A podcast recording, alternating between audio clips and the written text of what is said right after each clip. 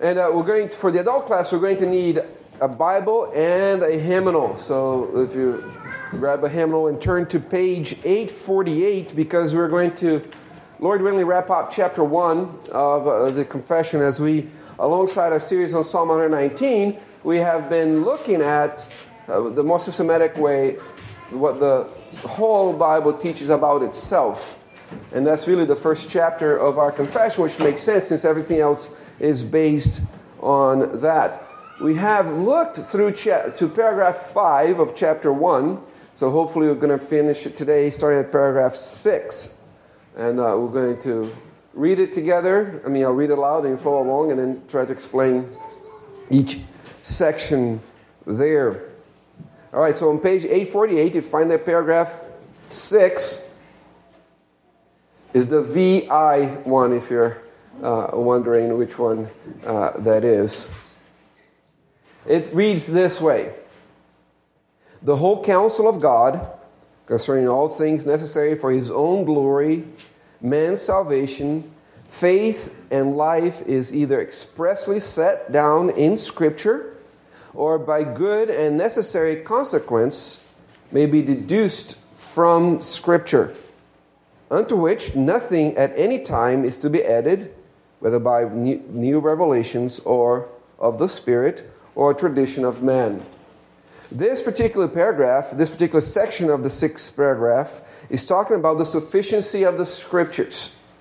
It tells us here that the Scripture is sufficient for uh, all things necessary for his own glory, man's salvation, faith, and life. So these are the things that the scriptures are sufficient for whatever it is that we're to believe, how we are to live, uh, and so on. And, and the scriptures do teach that about themselves. For example, in 2 Peter chapter 1, verses 2 through 4, the Holy Spirit, through the Apostle Peter, says, Grace and peace be multiplied to you in the knowledge of God and of Jesus our Lord, as his divine power has given to us, and that next clause is very important, has given to us all things that pertain to life and godliness. So the Spirit has given to us all things that pertain to life and godliness, to how to live and what to believe. believe. The Apostle Paul says the same thing in 2 Timothy, is a very familiar passage, and where he says, All scriptures given by inspiration of God and is profitable for doctrine, for reproof, for correction, for instruction in righteousness, that the man of God may be complete, thoroughly equipped. And this is the last clause for every good work, for everything that God calls us to do. That's what good works are, what God calls us to do in life. So the Word of God is sufficient to equip the men of God for every good work that God calls his or her, his, him or her to do. There's no need for something from outside of the scriptures to get for us to figure that out. And the sufficiency of the scriptures is really the biggest issue of our day in the Church of Jesus Christ, in the Protestant Church. Uh, the, the, the, early on, in the late 1800s, the early 1900s, and then the mid 1900s, there's a big battle for the inerrancy of the scriptures. The, a fight for the perfection of the word. The, inerrancy te- uh, the doctrine of inerrancy teaches there's no errors in the Bible. And that was, in the, at least in the Protestant church in general, in the Bible Protestant church, that has been, that battle has been won. Now, a more dangerous view of the Bible is present in the church. And that is the view that the Bible is not enough. Sure, it's good enough to get you saved. But everything else, you need, you need some other wisdom for you to, to live, that because the scriptures are not sufficient. A few years ago, a couple came from another church in town for counseling, and they had gone to their own pastor with marital issues. Not, they weren't complicated marital issues either. And the pastor said that they couldn't, he couldn't help them because the Bible didn't say anything about the particular marital issue that they were facing. They didn't think that that was, that didn't click with them. so they came and we look at the scriptures, and the scriptures addressed clearly what they were struggling and, and uh, they were able to see that. So, but in the Church of Jesus Christ, there is now this idea that the Bible is not sufficient anymore.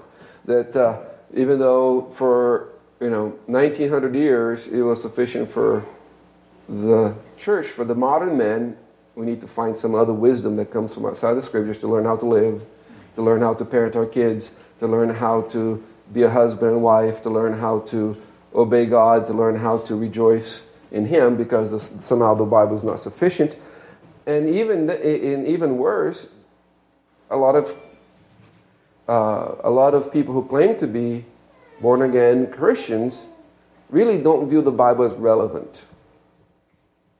Yeah, yeah, I know what the Bible says, but I, it's not relevant to my situation because my situation is unique. It's different than everybody else. The interesting thing is the Bible says that uh, no temptation, no struggle, no trial has overtaken you except what's common to men, what's human, what's, what's there among men, and that the Bible addresses that. So, the sufficiency of the scriptures, the, the Bible is sufficient for everything concerning what we're to believe and everything concerning what we're to do in this life. Any questions of that? All right, so paragraph 6 continues, and it says, Nevertheless, we acknowledge the inward illumination of the Spirit of God to be necessary for the saving understanding of such things as are revealed in the Word. So the Bible is sufficient, everything we need is there, and yet we need the Spirit to be working in us for us to understand what the Bible says. So that's the idea of that the apart from the Holy Spirit, the Bible cannot be properly understood unto salvation. Unless the Holy Spirit opens our eyes, we will not understand what it's saying concerning salvation. That's not the same thing as saying that an unbeliever cannot um, come up and explain correctly what Paul is saying in Romans chapter 6, whatever, you can pick any chapter. Is that he won't believe that. You won't see as being true apart from the work of the Spirit. And Paul says that in a couple of places. In, in 2 Corinthians, he says that the Jews, when they read Moses, their eyes are veiled. And the difference that when we read Moses, our eyes are unveiled. And because of that, we are being transformed the same image from glory to glory, just as by the Spirit of the Lord. In, second, in 1 Corinthians chapter 2, verses 10 and, and through 12, perhaps a more familiar passage, which says that the apart from the Spirit of God, the natural man cannot understand the things of God because it's the Spirit of God that reveals to, in, shows to the natural man um, what God is saying. So, apart from the Holy Spirit, the Bible cannot be properly understood unto salvation. Any questions on that? All right. Chapter 6 continues, or chapter 6, paragraph 6 continues and says, and there are some circumstances concerning the worship of God and government of the church common to human actions and societies which are to be ordered by the light of nature and Christian prudence according to the general rule, rules of the word which are always to be observed. The Bible is sufficient, and yet it leaves room for the government of the church, the government that Christ appointed, to make some decisions that are just based on prudence. So there's room for prudence and common sense in the church. Now, the worship of God is to be determined by the Word. We believe in what's called the regulative principle of, this, this, of, of worship. That is, the Scriptures regulate worship. So we're not going to do something in worship that the Bible doesn't command us to do. We sing because the Bible commands us to do. We preach because the Bible commands us to do. We read because the Bible commands us to do. We pray. We give. We, we hear. We eat and we bless because the Bible commands us to do that, those things in worship. We don't add to what the scriptures um, command us. So that's why we don't do drama. During, there's no little skit during worship uh, and, and so on because that's not commanded in the scriptures. But there, the Bible doesn't get to give us every single detail. Can you think of a detail of worship that's left for the prudence of the government of the church. Sonia. Which songs to sing, yes. What else? Lois. Order of worship? The, in some ways, the order, though you try to follow some, the, theologically what's there, but yeah, Chris? Instruments to use. What instruments to use? Okay, yes. Tilly? Sitting in pews. Sitting in pews, all right. Hannah? Having lights on. Having lights on, yes, okay. All right. Uh, yes, one that's major is what time? 11 o'clock versus 10 o'clock versus 2 o'clock versus 4 in the morning, right? Uh, that's left to the government of the church. The Bible doesn't. But notice that the confession says there that once that's decided, that's, that's what we, we're going to do. Well, the, the Bible doesn't tell me that worship should be at 11, so I'm going to show up at 2, even though the elders say we're going to gather at 11. No, that's rebellion. No, that, that's contrary to what Hebrews 13, 17 says, and you're obeying the elders and so on. But, you know, there is no God more. Sunrise services are not more godly than 11 o'clock services, right? So we need to keep that in mind. Uh, that's left for the church. How many songs to sing, um, you know, color of hymnals and that color of copper, those things are left to prudence and common sense. Any questions on that? Andrew? Uh, just kind of solidify something you're saying. For each one of those things, though, there are more consistent and less consistent ways with the principles of Scripture. Is that fair to say pretty much everything we're going to be deciding on? That No, everything in this section means that you're, you can do righteously in completely different ways. Right? So you can righteously worship at 11, you can righteously worship at 2. Right? But could we, do you think it's fair to say that there would be an argument? So let's say there's a church that's doing only evening worship at 5 o'clock. I think I would want to make an argument for a consistency of doing something earlier in the day, but maybe not quite to the point of binding that other church as conscience. I don't understand the consistency part. Why is that consistent? Consistent with what? Consistent with general scriptural, uh, so that would be like, I guess, an argument about the uh, Sabbath day. And if a church was only having an evening service, like so, so if you decided that you wanted to say, you know, let's do away with having worship in the morning, let's only have worship in the evening, that there are broader biblical principles on which we're Not with the time itself, but for the reasoning. further reading. Not, not with the time. I, I think the time is somewhat irrelevant, but the reasoning why you're changing. okay, that- so that- if you're doing it because we wanted to sleep in, Yes, that would be it could. There's nothing ungodly about sleeping in.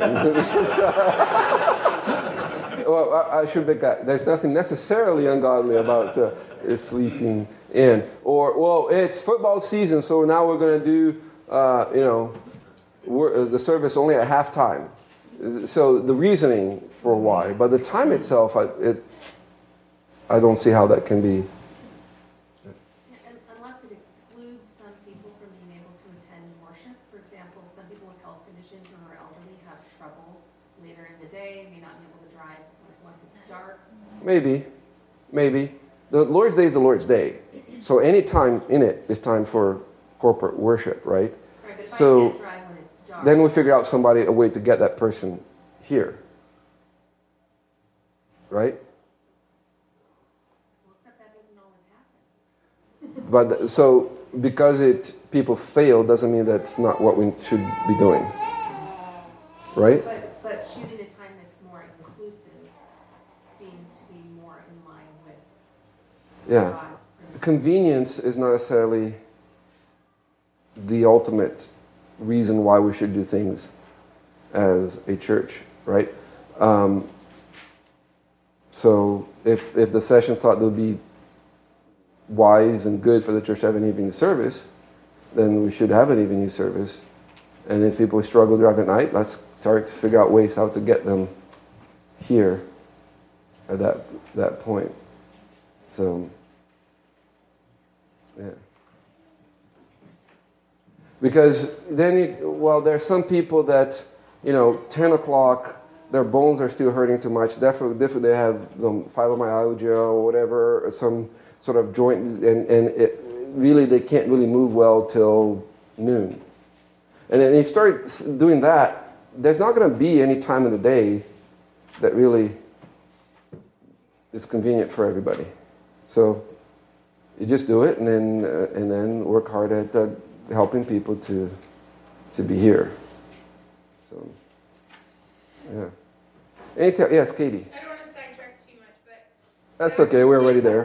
Looking back to history, the morning time of worship, at what point did it change from like an all-day worship service to our American way of? It was never an all-day worship service. It wasn't? Mm-mm. No, pi- no point in history. Uh, it, was an all-day worship service. Just morning and evening? Yes, morning and evening has, has been, a- and you know, at first, eh, you know, he had a reason. You know, a lot of slaves were Christians. It was an underground religion, so they had to do out of the way of people. So early in the morning, and at the end of the day would be out of way. But it's never been a whole day. Yeah. There's a few examples in the Old Testament, but they're, they're memorable because they are exceptions. Does it make sense? Okay. Philly. The second part of the, this paragraph is specific to the worship and- of God and governance of the church, Mhm. it talks about prudence and common sense. But the Correct. first part seems like, again, the sufficiency of Scripture is for all of life. But Correct. then it, it seems like it makes a distinction that prudence and common sense is just applicable for worship and No, if you look at um, earlier on, it says that uh, log, uh, log, logic, things logically deduced are also binding, right? But it does recognize the fact that the scriptures do, do leave room, especially for worship, because that's the context that the divines are writing the, the, the confession, right? They're trying to purify the worship of the Church of England. That there are things that are left for the government of the church to decide. Anything else? We're going to move to, par- to paragraph 7. And paragraph 7 is dealing with the perspicuity of the scriptures. Now, it's a complicated way to say that the gospel is, un- is understandable, uh, can be understood by even the simplest of person. So they choose a complicated word to describe the doctrine that teaches that the gospel can be understood by the simplest of people. In, ver- in paragraph one of, oh, in paragraph seven, the first part, it says, "All things in Scripture are not alike plain in themselves, nor alike clear unto all." So he recognizes that there is complicated things in the Bible. Yet, those things which are necessary to be known, believed and observed for salvation are so clearly propounded and opened in some place of Scripture or other that not only the learned, but the unlearned, in a due use of the ordinary means, may attain unto a sufficient understanding of them. So, uh, you don't have to be have a high IQ. You don't. You don't. As a matter of fact, another part of the confession says that uh, the the mentally retarded, and, and this is not a, know, the mentally retarded can understand the gospel by the work of the Spirit, uh, and so on. So, uh, the gospel is simple enough that as the Spirit opens the eyes of the person, they're able to understand uh, the word. So, it's per- perspicuous. It can be understood through the ordinary means uh, preaching, reading the word, and so on. And that's a guidance for preaching. The, the, the preacher should never make the gospel complicated, M- more complicated than what the Bible does. Because the ordinary means, preaching, is the means by, that God has appointed for people to come to know the gospel of Jesus Christ. Any questions on that? Can you think of passages in the Bible that teaches that the gospel is not complicated? Thanks for asking. Yeah. Psalm 119, 130. The unfolding of your words gives light, making wise the simple. Yes. The unfolding of your word gives light, light, making wise the simple. What else? Any other passage you can think? Anita's following her, her marks here. Let, let's go to Lois and then we'll come back to you. Go ahead, Lois. I don't know the psalm, but um, the word is a light unto my path. Psalm 119, 105. Okay. Mhm. Good, we're in the same psalm. Yeah. Okay. Let me throw a one that the, actually the word gospel is used in it. Think of first, 2 Timothy 3.15.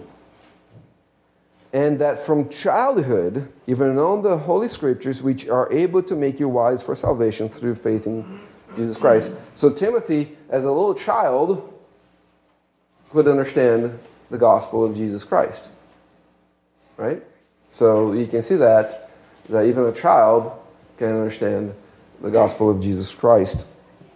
Now, there are portions that are complicated. Danita, can you think of passages that say that the Bible is, can be complicated? that's simple. We skipped Okay, go ahead. Give me one more of the simple. Psalm 19, 7. Yeah. The law of the Lord is perfect, reminding the soul. The testimony of the Lord is sure, making wise the simple. Yes. Now, how about passages, not, not passages that are complicated, but passages that say that there are complicated passages in the Bible? Jerry. Paul talks about baptizing for the dead. Okay, so that's a complicated passage. It's not a passage that says that there are complicated passages. Nick. I can't remember the exact reference, but Peter talks about some of Paul's writings are difficult to understand. Hmm, look at that. In the, the 2 Peter 3.16, that uh, Paul there, sa- Peter says, as also in all his, that is Paul's epistles, speaking them of these things, in which are some things hard to understand, which untaught and unstable people twist to their own destruction, as they do also the rest of the scriptures. And every time I read this, I, I feel like Paul, Peter's giving a little dig on Paul. So his stuff is hard to understand. Uh, not like mine. His stuff is hard to. But here he says that there are complicated things in the writings of Paul that takes a little more work to understand. There he is.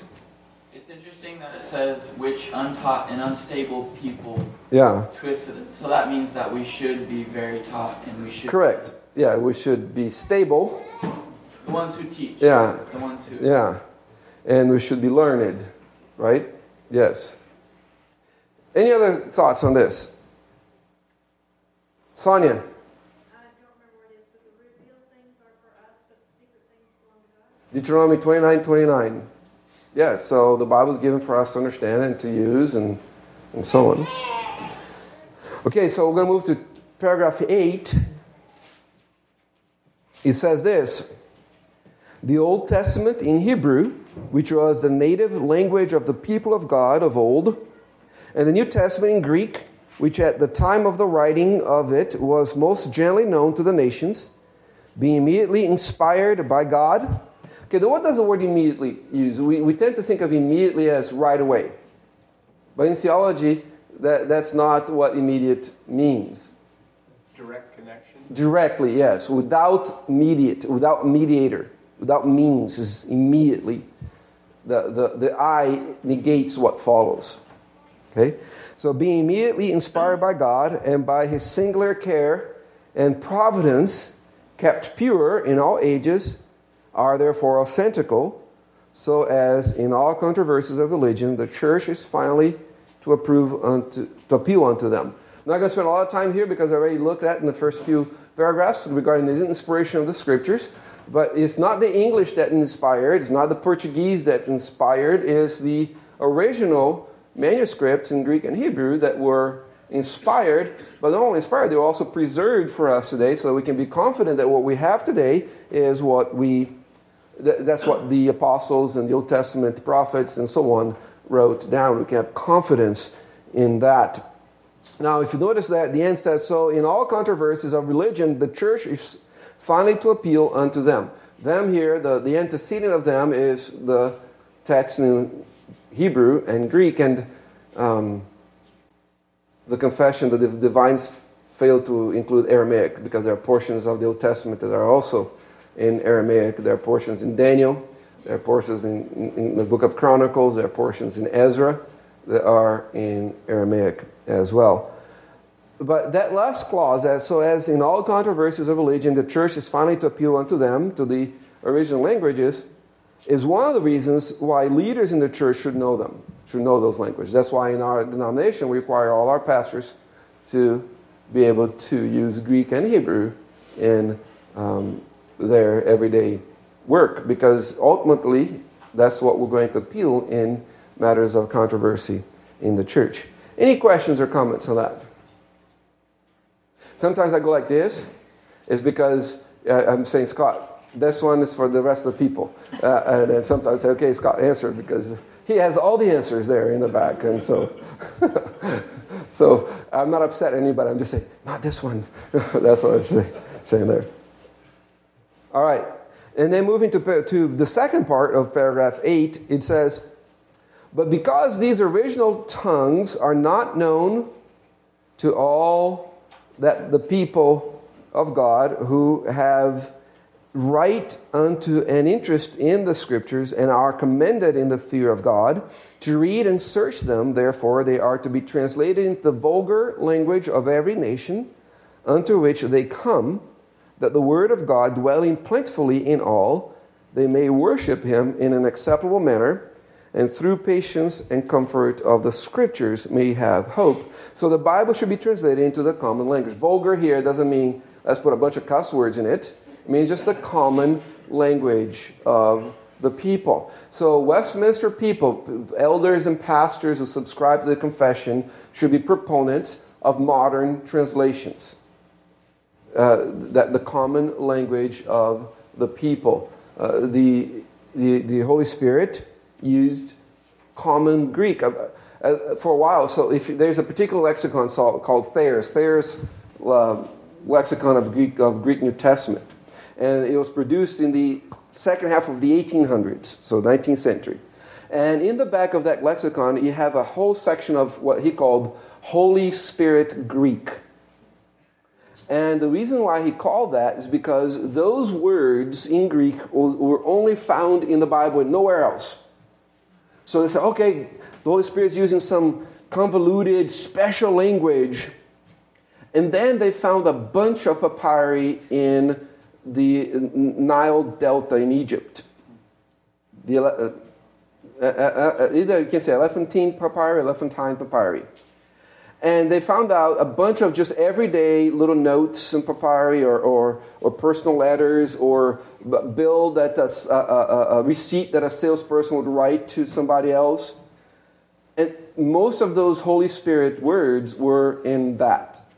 Because the reason that he couldn't find in, in Plato, Aristotle, or, or uh, other, coin, uh, uh other Greek writers of the time is because they were so common that the educated writers wouldn't use that language.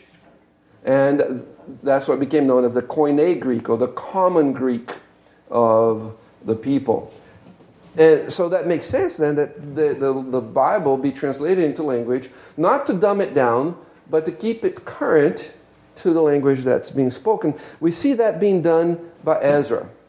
In Nehemiah chapter 8, uh, Nehemiah invites Ezra to preach. So, Katie, that's one example, one of the few examples of a whole day worship service.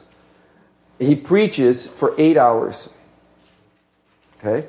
So, just think about it. We'd go for 35 minutes usually here in the morning. This was an eight hour service. And he read from Hebrew. And then he had Levites all, all over the place translating to Aramaic so that people could understand, because by that time, after they came back from the Babylonian exile, most of the people did not speak Hebrew anymore. They spoke Aramaic. And then explaining no, the, the text to them.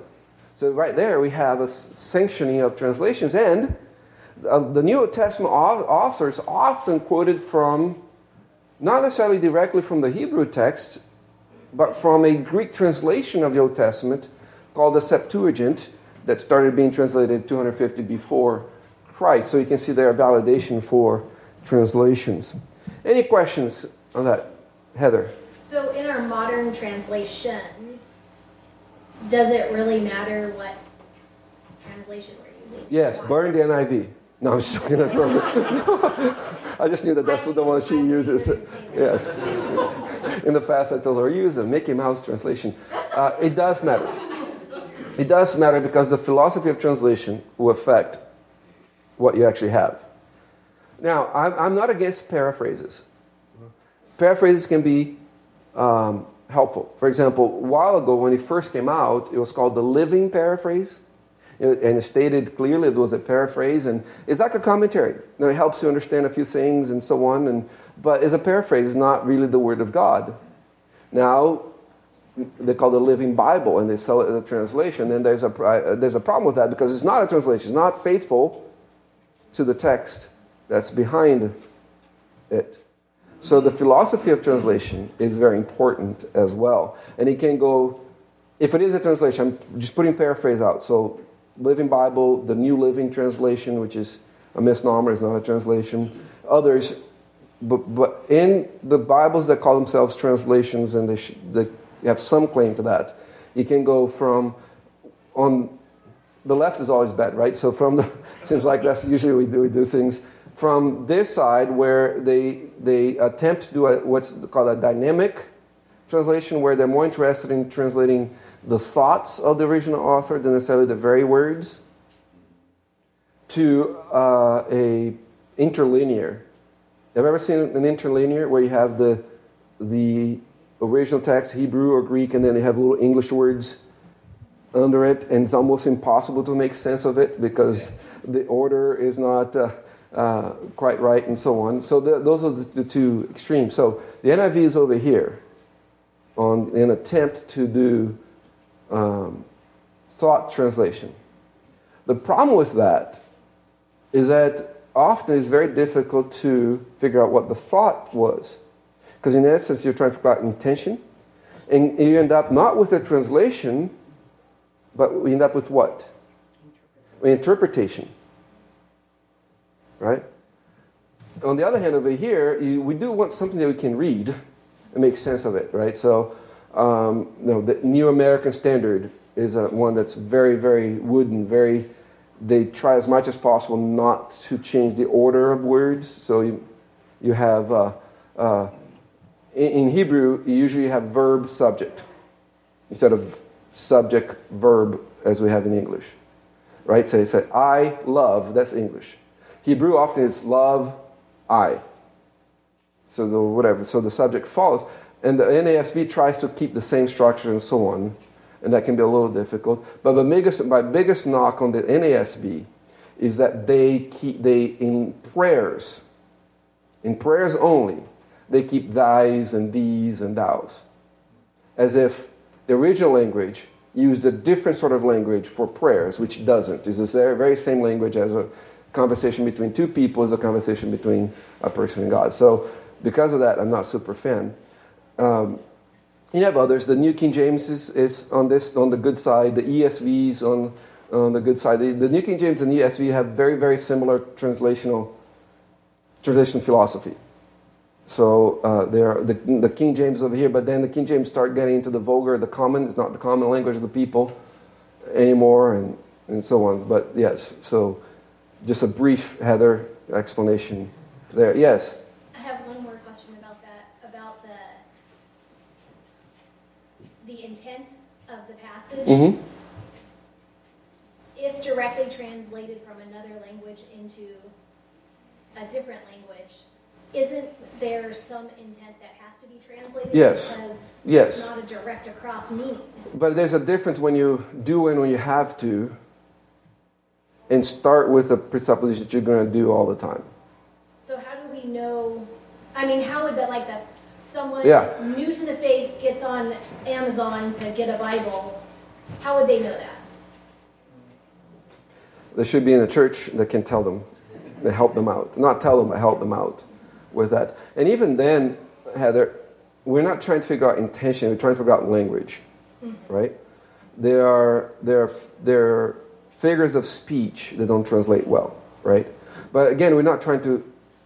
The way to figure out how to translate that into English in a way that makes sense is not by trying to figure out what the author had in his mind, but how that figure of speech was used in the first century, or if it's in Hebrew, how it was used in in, in, in you know Okay, yeah. other Hebrew writings, because as we're going to see next, when we get in just a second, oh, sorry, that the scripture should be interpreted by scripture. That's what the analogy of faith is. So when you have this expression here, we're going to try to see how is this used so we can understand what the expression is and figure out what the best expression is in English for that. Does it make sense? Um, I'm trying to figure out, think of an English saying that makes no sense in other languages. Uh, But if you speak a second language, you understand that that there, there things sometimes cannot go one to one. But you don't make up stuff. You try to understand how that this expression works in this language, and choose an expression that means equivalent an equivalent way in the other language. So I, I don't want to take us down a rabbit hole, but I have a. This is this whole lesson, you know. I had this pipe dream would finish chapter one today, but hey, no, it's okay. I'm wondering, is it possible that there are translation errors? For example, I was listening to a speaker that said, you know, the verse about a camel going through the eye of a needle, and they said that in Hebrew, the word for rope had a very slight character difference from camel, and that possibly that was a translation error. So the problem with that is that the expression wasn't said in Hebrew. The only record we have it is in Greek. The inspired text is in Well, Greek. Greek then. Yeah. So and that there's no there's no such thing. It, it's it's it's camel. The, what people argue is what the needle is more than what the camel is. Uh, you know, is, is is Jesus referring to a particular gate in Jerusalem that was called the needle gate because it was narrow and it was very difficult for a camel to go in and you had to work for him to go in, or, or do you actually mean the eye of a needle as we think of the place where the thread goes? Which is not a translational thing, is an interpretation thing. So just, if, if that was a valid example, Mhm. is it possible that those kinds of errors exist in translation? In translation, yes, but what, what if this person's arguing what you're saying, there's, they're saying there's a mistake in the Bible because it's not a translational issue. They're saying, oh, they, they wrote it this wrong in the original. And so that is not what we're talking about. That's a challenge to the inerrancy of the scriptures. Does it make sense? Yeah. All right, Katie. Do you think the common average person should strive to learn Greek so that then you have a better understanding of the scripture? Otherwise, we're just waiting to hear from you about what this. That's job security. Say, Because sometimes I hear like a, a sermon and you know they're expounding on this word and it has six different meanings in Greek and and it really helps understand helps me understand what's being said. But that doesn't always happen when I read scripture. yeah. Um, I think yes, but it wouldn't be the first thing in my in my list. You know, be very familiar with a good good translation would be more important, I think, for the layperson than not doing that for the sake of studying Greek and Hebrew. So there's a priority uh, here that I would, I would I, I love languages, and I think everybody it would be good for everybody to learn. And it's not as complicated as people make it think, make it sound. But I think it, it falls under, you know, third, fourth, maybe fifth, sixth in the list of priority concerning studying the Bible. Andrew. Um, I know some proponents of the King James who aren't necessarily King James onlyists, but they they say the King James was written in elevated language even in its time, and we should use the King James to help us raise the standard of our of our English. Yeah, Is that position contrary I, d- I think so. For example, Caleb's daughter comes to talk to him, and the King James says that she, he, she came before him and lighted off her ass.